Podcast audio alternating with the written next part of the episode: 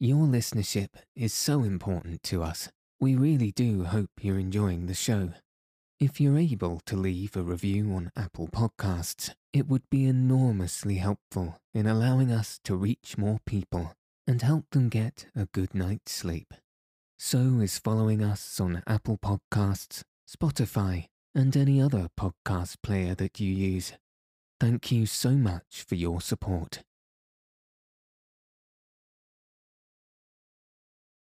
Welcome to Send Me to Sleep, the place to find a good night's rest.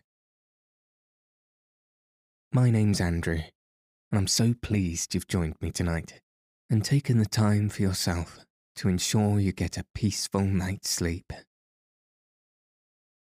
Tonight, I'll be reading A Journey to the Centre of the Earth, chapters 30 and 31 by Jules Verne.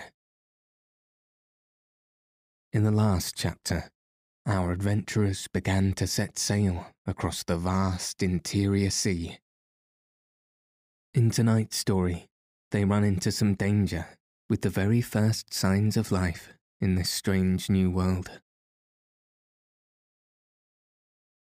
If you haven't already, find a nice place to get cozy. Take a deep, relaxing breath and let your body settle in whatever way feels most comfortable. Now, all you'll need to do is follow the sound of my voice.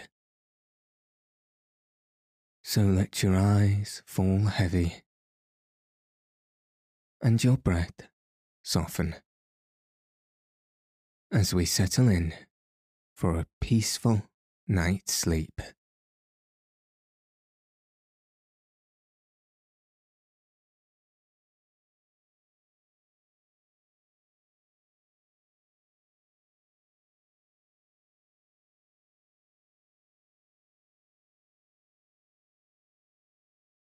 Chapter 30 Terrific Saurian Combat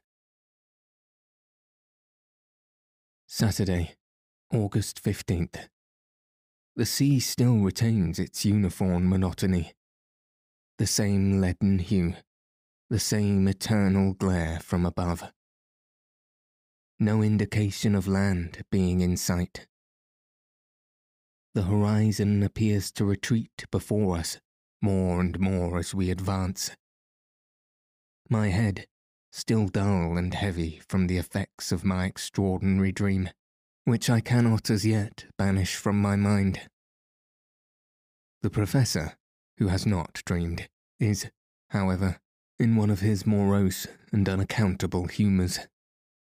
Spends his time in scanning the horizon at every point of the compass his telescope is raised every moment to his eyes, and when he finds nothing to give any clue to any whereabouts, he assumes a Napoleonic attitude and walks anxiously. I remarked that my uncle, the professor, had a strong tendency to resume his old impatient character, and I could not but make a note of this disagreeable circumstance in my journal. I saw clearly that it had required all the influence of my danger and suffering to extract from him one scintillation of humane feeling. Now that I was quite recovered, his original nature had conquered and obtained the upper hand. And after all, what had he to be angry and annoyed about, now more than any other time? Was not the journey being accomplished under the most favourable circumstances? Was not the raft progressing with the most marvellous rapidity? What, then, could be the matter? After one or two preliminary hems, I determined to inquire. You seem uneasy, uncle, said I, when for about the hundredth time he put down his telescope and walked up and down, muttering to himself. No, I'm not uneasy, he replied in a dry, harsh tone. By no means. Perhaps I should have said impatient, I replied, softening the force of my remark. Enough to make me so, I think. And yet, We are advancing at a rate seldom attained by a raft, I remarked. What matters that? cried my uncle. I am not vexed at the rate we go at, but I am annoyed to find the sea so much vaster than I expected. I then recollected that the Professor, before our departure, had estimated the length of the subterranean ocean as at most about thirty leagues. Now we had travelled at least over thrice that distance without discovering any trace of distant shore. I began to understand my uncle's anger. We're not going down, suddenly exclaimed the Professor. We are not progressing with our great discoveries. All this is utter loss of time. After all, I did not come from home to undertake a party of pleasure. This voyage on a raft over a pond annoys and wearies me. He called this adventurous journey a party of pleasure, and this great inland sea a pond. But, argued I, if we have followed the route indicated by the great Saknussemm, we cannot be going far wrong. That is the question, as the great, the immortal Shakespeare has it. Are we following the route indicated by the wondrous sage? Did Saknussemm ever fall in with this great sheet of water? If he did, did he cross it? I begin to fear that the river lay we adopted for a guide has led us wrong. In any case, we can never regret having come this far.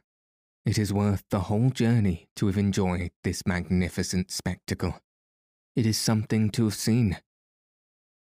I care nothing about seeing, nor about magnificent spectacles. I came down into the interior of the earth with an object, and that object I mean to obtain. Don't talk to me about admiring scenery or any other sentimental trash. After this, I thought it well to hold my tongue and allow the Professor to bite his lip until the blood came, without further remark. At six o'clock in the evening, our matter of fact guide, Hans, asked for his week's salary, and receiving his three rix dollars, put them carefully in his pocket. He was perfectly contented and satisfied. Sunday, August 16th. Nothing new to record. The same weather as before. The wind has a slight tendency to freshen up, with signs of approaching gale.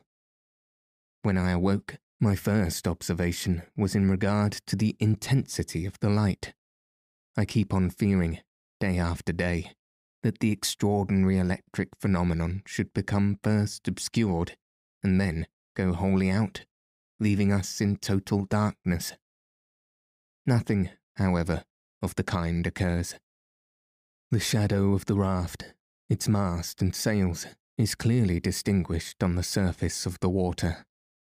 This wondrous sea is, after all, infinite in its extent. It must be quite as wide as the Mediterranean, or perhaps even as great as the Atlantic Ocean. Why, after all, should it not be so? My uncle has on more than one occasion tried deep sea soundings. He tied the cross of one of our heaviest crowbars to the extremity of a cord, which he allowed to run out to the extent of two hundred fathoms we had the great difficulty in hoisting in our novel kind of lead. When the crowbar was finally dragged on board, Hans called my attention to some singular marks upon its surface. The piece of iron looked as if it had been crushed between two very hard substances. I looked at our worthy guide with an inquiring glance. Tanda, said he. Of course, I was at a loss to understand. I turned round towards my uncle, absorbed in gloomy reflections. I had little wish to disturb him from his reverie. I accordingly turned once more towards our worthy Icelander. Hans, very quietly and significantly, opened his mouth once or twice, as if in the act of biting, and in this way made me understand his meaning. Teeth, cried I, with stupefaction, as I examined the bar of iron with more attention. Yes, there can be no doubt about the matter. The indentations on the bar of iron are the marks of teeth. What jaws must the owner of such molars be possessed of? Have we, then, come upon a monster of unknown species, which still exists within the vast waste of waters? A monster more ferocious than a shark, more terrible and bulky than a whale? I am unable to withdraw my eyes from the bar of iron, actually half crushed. Is, then, my dream about to come true? A dread and terrible reality? All day my thoughts were bent upon these speculations, and my imagination scarcely regained a degree of calmness and power of reflection until after a sleep of many hours. This day, as on other Sundays, we observed as a day of rest and pious meditation. Monday, August 17th.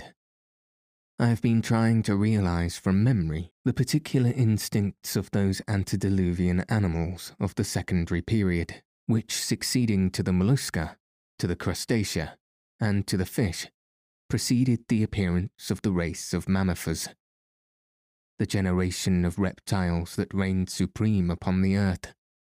These hideous monsters ruled everything in the seas of the secondary period, which formed the strata of which the Jura Mountains are composed.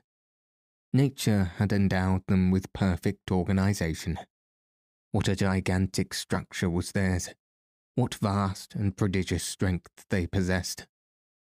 The existing saurians which include all such reptiles as lizards, crocodiles, and alligators, even the largest and most formidable of their class, are but feeble imitations of their mighty sires, the animals of ages long ago. If there were giants in the days of old, there are also gigantic animals. I shuddered as I evolved from my mind the idea and recollection of these awful monsters. No eye of man had seen them in the flesh. They took their walks abroad upon the face of the earth thousands of years ago, before the age of man came into existence, and their fossil bones, discovered in limestone, have allowed us to reconstruct them anatomically, and thus to get some faint idea of their colossal formation. I recollect once seeing in the Great Museum of Hamburg the skeleton of one of these wonderful saurians. It measured no less than thirty feet from nose to tail. Am I, then, an inhabitant of the earth of the present day, destined to find myself face to face with a representative of the antediluvian family? I can scarcely believe it possible. I can hardly believe it true. And yet, these marks of powerful teeth upon the bar of iron. Can there be a doubt from their shape that the bite is the bite of a crocodile? My eyes stare wildly and with terror upon the subterranean sea. Every moment I expect one of these monsters to rise from its vast, cavernous depths. I fancy that the worthy professor, in some measure, shares my notions, if not my fears, for, after an attentive examination of the crowbar, he cast his eyes rapidly over the mighty and mysterious ocean. What could possess him to leave the land? I thought, as if the depth of this water was of any importance to us. No doubt he has disturbed some terrible monster in this watery home, and perhaps we may pay dearly for our temerity. Anxious to be prepared for the worst, I examined our weapons and saw that they were in a fit state of use. My uncle looked on at me and nodded his head approvingly. He, too, has noticed what we have to fear. Already the uplifting of the waters on the surface indicates that something is in motion below. The danger approaches, it comes nearer and nearer. it behooves us to be on the watch. Tuesday, August 18th. Evening came at last, the hour when the desire for sleep caused our eyelids to be heavy. Night there is not, properly speaking, in this place, any more than there is in summer in the Arctic regions. Hans, however, is immovable at the rudder. When he snatches a moment of rest, I really cannot say. I take advantage of his vigilance to take some little repose. But two hours after, I was awakened from a heavy sleep by an awful shock. The raft appeared to have struck upon a sunken rock. It was lifted right out of the water by some wondrous and mysterious power, and then started off twenty fathoms distance. Eh? What is it? cried my uncle, starting up. Are we shipwrecked or what? Hans raised his hand and pointed to where, about two hundred yards off, a large black mass was moving up and down. I looked with awe. My worst fears were realized. It is a colossal monster, I cried, clasping my hands. Yes, cried the agitated professor. And there yonder is a huge sea lizard of terrible size and shape. And farther on, behold, a prodigious crocodile, Look at his hideous jaws, and that row of monstrous teeth. Ha! He is gone. A whale, a whale, shouted the professor. I can see her enormous fins. See, see how she blows air and water. Two liquid columns rose to a vast height above the level of the sea, into which they fell with a terrific crash waking up the echoes of that awful place. We stood still, surprised, stupefied, terror stricken at the sight of this group of fearful marine monsters, more hideous in the reality than in my dream. They are of supernatural dimensions. The very smallest of the whole party could with ease have crushed our raft and ourselves with a single bite. Hans, seizing the rudder which had flown out of his hand, puts it hard a weather in order to escape from such dangerous vicinity. But no sooner does he do so than he finds it is flying from Scylla and Charybdis. To leeward is a turtle about forty feet wide, and a serpent quite as long, with an enormous and hideous head peering from out the waters. Look which way we will, it is impossible for us to fly. The fearful reptiles advanced upon us. They turned and twisted about the raft with awful rapidity. They formed around our devoted vessel a series of concentric circles. I took up my rifle in desperation. But what effect can a rifle ball produce upon the armour scales with which the bodies of these horrid monsters are covered? We remain still and dumb from utter horror. They advance upon us, nearer and nearer. Our fate appears certain, fearful, and terrible. On one side, the mighty crocodile, on the other, the great serpent. The rest of the fearful crowd of marine prodigies have plunged beneath the briny waves and disappeared. I am about to fire at any risk and try the effect of a shot. Hans, the guide, however, interfered by a sign to check me. The two hideous and ravenous monsters passed within fifty fathoms of the raft, and then made a rush for one another, their fury and rage preventing them from seeing us. The combat commenced. We distinctly made out every action of the two hideous monsters but to my excited imagination, the other animals appeared about to take part in the fierce and deadly struggle. The monster, the whale, the lizard, and the turtle. I distinctly saw them every moment. I pointed them out to the Icelander, but he only shook his head. Tva, he said. What? Two only, does he say? Surely he is mistaken, I cried in a tone of wonder. He is quite right, replied my uncle, coolly and philosophically, examining the terrible jewel with his telescope, and speaking as if he were in a lecture room. How can that be? Yes, it is so. The first of these hideous monsters has the snout of a porpoise, the head of a lizard, the teeth of a crocodile, and it is this that has deceived us. It is the most fearful of all antediluvian reptiles, the world renowned Ichthyosaurus, or great fish lizard. And the other? The other is a monstrous serpent, concealed under the hard vaulted shell of the turtle, the terrible enemy of its fearful rival, the Plesiosaurus, or sea crocodile. Hans was quite right. The two monsters only disturbed the surface of the sea. At last have mortal eyes gazed upon two reptiles of the great primitive ocean.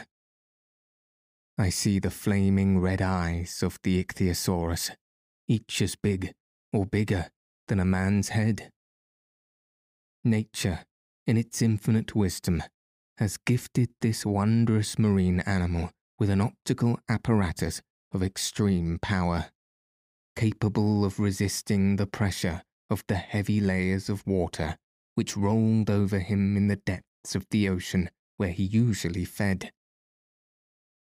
It has by some authors truly been called the whale of the saurian race, for it is as big and quick in its motion as our king of the seas. This one measures no less than a hundred feet in length, and I can form some idea of his girth when I see him lift his prodigious tail out of the waters. His jaw is of awful size and strength, and according to the best informed naturalists, it does not contain less than a hundred and eighty-two teeth. The other was the mighty Plesiosaurus, with a short, stumpy tail, with fins like a bank of oars in a Roman galley. Its whole body was covered by a carapace or shell, and its neck, as flexible as that of a swan, rose more than thirty feet above the waves, a tower of animated flesh. These animals attacked each other with inconceivable fury. Such a combat was never seen before by mortal eyes, and to us, who did see it, it appeared more like the phantasmagoric creation of a dream than anything else. They raised mountains of water, which dashed in spray over the raft, already tossed to and fro by the waves. Twenty times we seemed on the point of being upset and hurled headlong into the waves. Hideous hisses appeared to shake the gloomy granite roof of that mighty cavern, hisses which carried terror to our hearts. The awful combatants held each other in a tight embrace. I could not make out one from the other. Still the combat could not last forever and woe unto us, whichsoever became the victor. One hour, two hours, three hours passed away, without any decisive result. The struggle continued with the same deadly tenacity, but without apparent result. The deadly opponents now approached, now drew away from the raft. Once or twice, we fancied they were about to leave us altogether, but instead of that, they came nearer and nearer. We crouched on the raft, ready to fire at them at a moment's notice, poor as the prospect of hurting or terrifying them was. Still, we were determined not to perish without a struggle. Suddenly, the Ichthyosaurus and the Plesiosaurus disappeared beneath the waves, leaving behind them a maelstrom in the midst of the sea we were nearly drawn down by the indraft of the water. several minutes elapsed before anything was seen again. Was this wonderful combat to end in the depths of the ocean? Was the last act of this terrible drama to take place without spectators? It was impossible for us to say. Suddenly, at no great distance from us, an enormous mass rises out of the waters, the head of the great Plesiosaurus. The terrible monster is now wounded unto death. I can see nothing now of his enormous body. All that could be distinguished was his serpent like neck, which he twisted and curled in all the agonies of death. Now he struck the waters with it as if it had been a gigantic whip and then again wriggled like a worm, cut in two. The water was spurted up to a great distance in all directions. A great portion of it swept over our raft and nearly blinded us. But soon the end of the beast approached nearer and nearer. His movements slackened visibly. His contortions almost ceased. And at last, the body of the mighty snake lie an inert, dead mass on the surface of the now calm and placid waters. As for the Ichthyosaurus, has he gone down to his mighty cavern under the sea to rest, or will he reappear and destroy us? This question remained unanswered, and we had breathing time.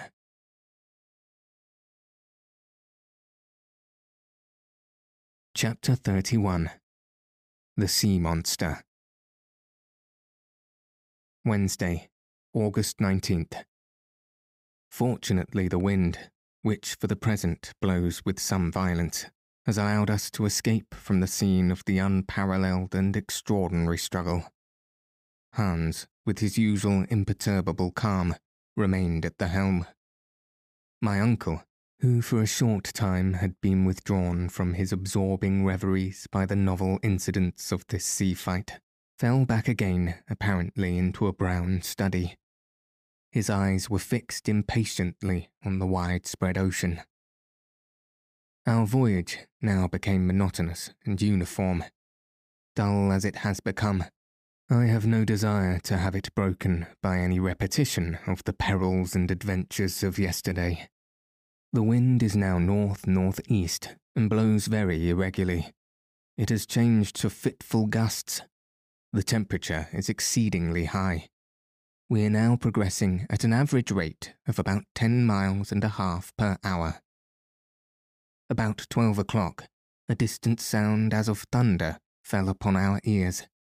I make a note of the fact without even venturing a suggestion as to its cause. It was one continued roar, as of a sea falling over mighty rocks.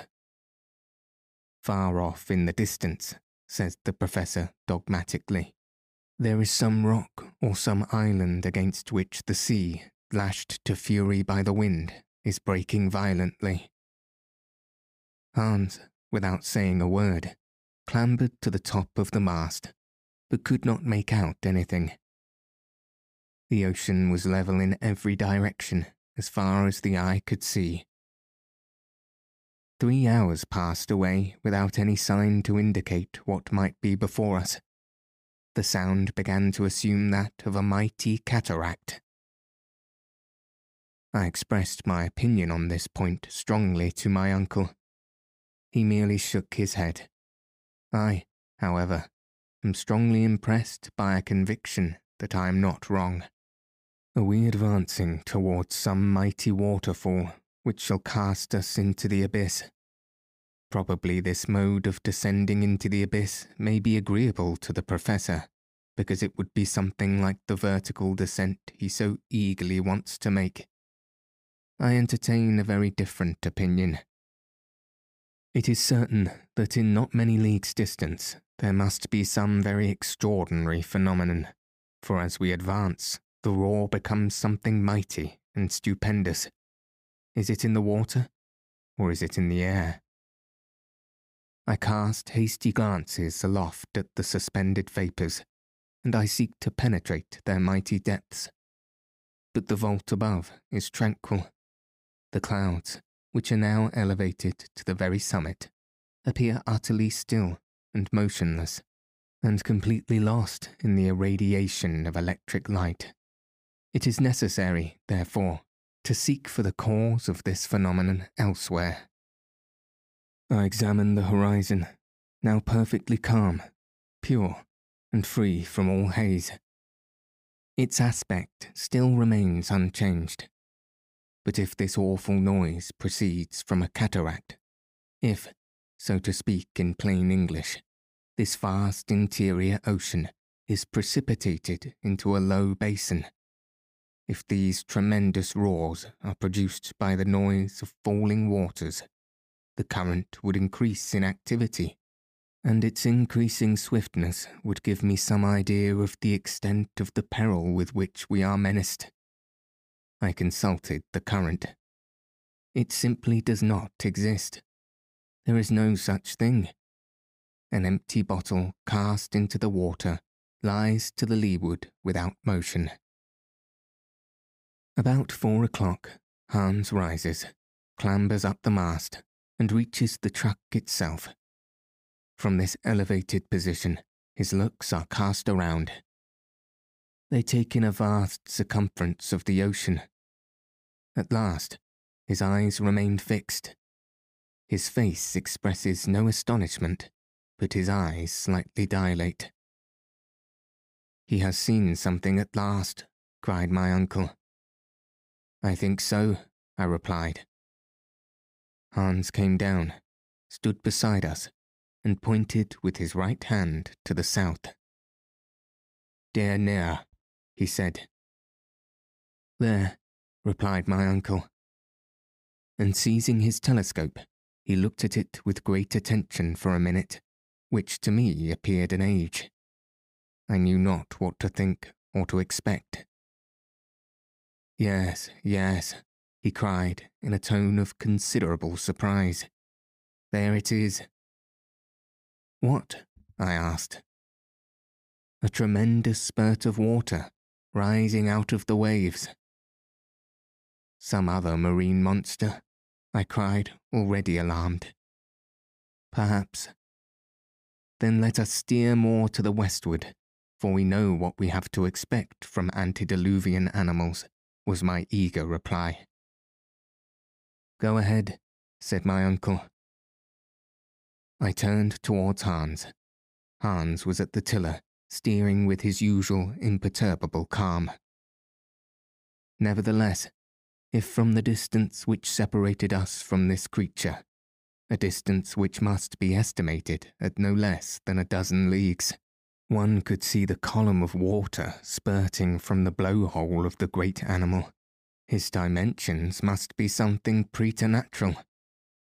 To fly is, therefore, the course to be suggested by ordinary prudence. But we have not come into this part of the world to be prudent. Such is my uncle's determination. We, accordingly, continued to advance. The nearer we come, the loftier is the spouting water. What monster can fill himself with such huge volumes of water? and then unceasingly spout them out of such lofty jets. At eight o'clock in the evening, reckoning as above ground, where there is day and night, we are not more than two leagues from the mighty beast. Its long, black, enormous, mountainous body lies on the top of the water like an island. But then sailors have been said to have gone ashore on sleepy whales mistaking them for land. Is it illusion, or is it fear? Its length cannot be less than a thousand fathoms. What, then, is this cetaceous monster of which no Cuvier ever thought? It is quite motionless, and presents the appearance of sleep. The sea seems unable to lift him upwards. It is rather the waves which break on his huge and gigantic frame the waterspout, rising to a height of 500 feet, breaks in sprays with a dull, sullen roar. We advance, like senseless lunatics, towards this mighty mass. I honestly confess that I was abjectly afraid. I declared that I would go no farther. I threatened in my terror to cut the sheet of the sail. I attacked the professor with considerable acrimony, calling him foolhardy, mad, I know not what. He made no answer. Suddenly, the imperturbable Hans once more pointed his finger to the menacing object. Holm. An island, cried my uncle. An island, I replied, shrugging my shoulders at this poor attempt at deception. Of course it is, cried my uncle, bursting into a loud and joyous laugh. But the water spout, Geyser, said Hans. Yes, of course, a geyser, replied my uncle, still laughing. A geyser like those common in Iceland. Jets like this are the great wonders of the country. At first I would not allow that I had been so grossly deceived. What could be more ridiculous than to have taken an island for a marine monster? But kick as one may, one must yield to evidence, and I was finally convinced of my error. It was nothing, after all, but a natural phenomenon. As we approached nearer and nearer, the dimensions of the liquid sheaf of waters became truly grand and stupendous. The island had, at a distance, presented the appearance of an enormous whale whose head rose high above the water. The geyser, a word the Icelanders pronounce geysir, and which signifies fury, rose majestically from its summit. Dull detonations are heard every now and then, and the enormous jet, taken as it were with sudden fury, shakes its plume of vapour and bounds into the first layer of the clouds. It is alone. Neither spurts of vapour nor hot springs around it, and the whole volcanic power of that region is concentrated in one sublime column.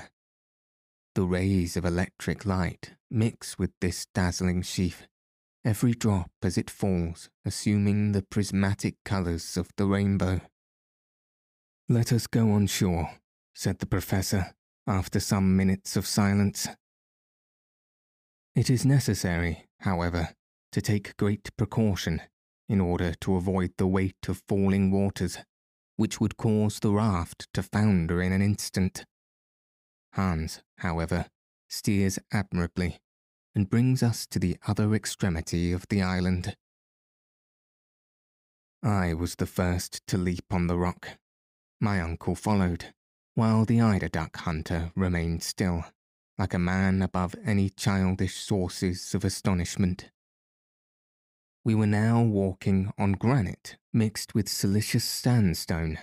The soil shivered under our feet like the sides of boilers in which overheated steam is forcibly confined. It is burning. We soon came in sight of the little central basin from which rose the geyser. I plunged a thermostat into the water which ran bubbling from the centre, and it marked a heat of a 163 degrees. This water, therefore, came from some place where the heat was intense. This was singularly in contradiction with the theories of Professor Hardwigg. I could not help telling him my opinions on the subject. Well, said he sharply, and what does that prove against my doctrine? Nothing, replied I dryly, seeing that I was running my head against foregone conclusions. Nevertheless, I am compelled to confess that until now we have been most remarkably fortunate, and that this voyage is being accomplished in most favourable conditions of temperature. But it appears evident, in fact, certain that we shall sooner or later arrive at one of those regions where the central heat will reach its utmost limits and will go far beyond all the possible gradations of thermometers. Visions of the Hades of the ancients, believed to be in the centre of the earth, floated through my imagination. We shall, however, see what we shall see. That is the Professor's favourite phrase now. Having christened the volcanic island by the name of his nephew, the leader of the expedition turned away and gave the signal for embarkation. I stood still, however, for some minutes, gazing upon the magnificent geyser. I soon was able to perceive that the upwards tendency of the water was irregular. Now it diminished in intensity, and then, suddenly, it regained new vigour, which I attributed to the variation of the pressure of the accumulated vapours in its reservoir. At last, we took our departure, going carefully round the projecting and rather dangerous rocks of the southern side. Hans had taken advantage of this brief halt to repair the raft. Before we took our final departure from the island, however, I made some observations to calculate the distance we had gone over, and I put them down in my journal. Since we left Port Gretchen, we had travelled 270 leagues, more than 800 miles, on this great inland sea. We were, therefore, 620 leagues from Iceland, and exactly under England.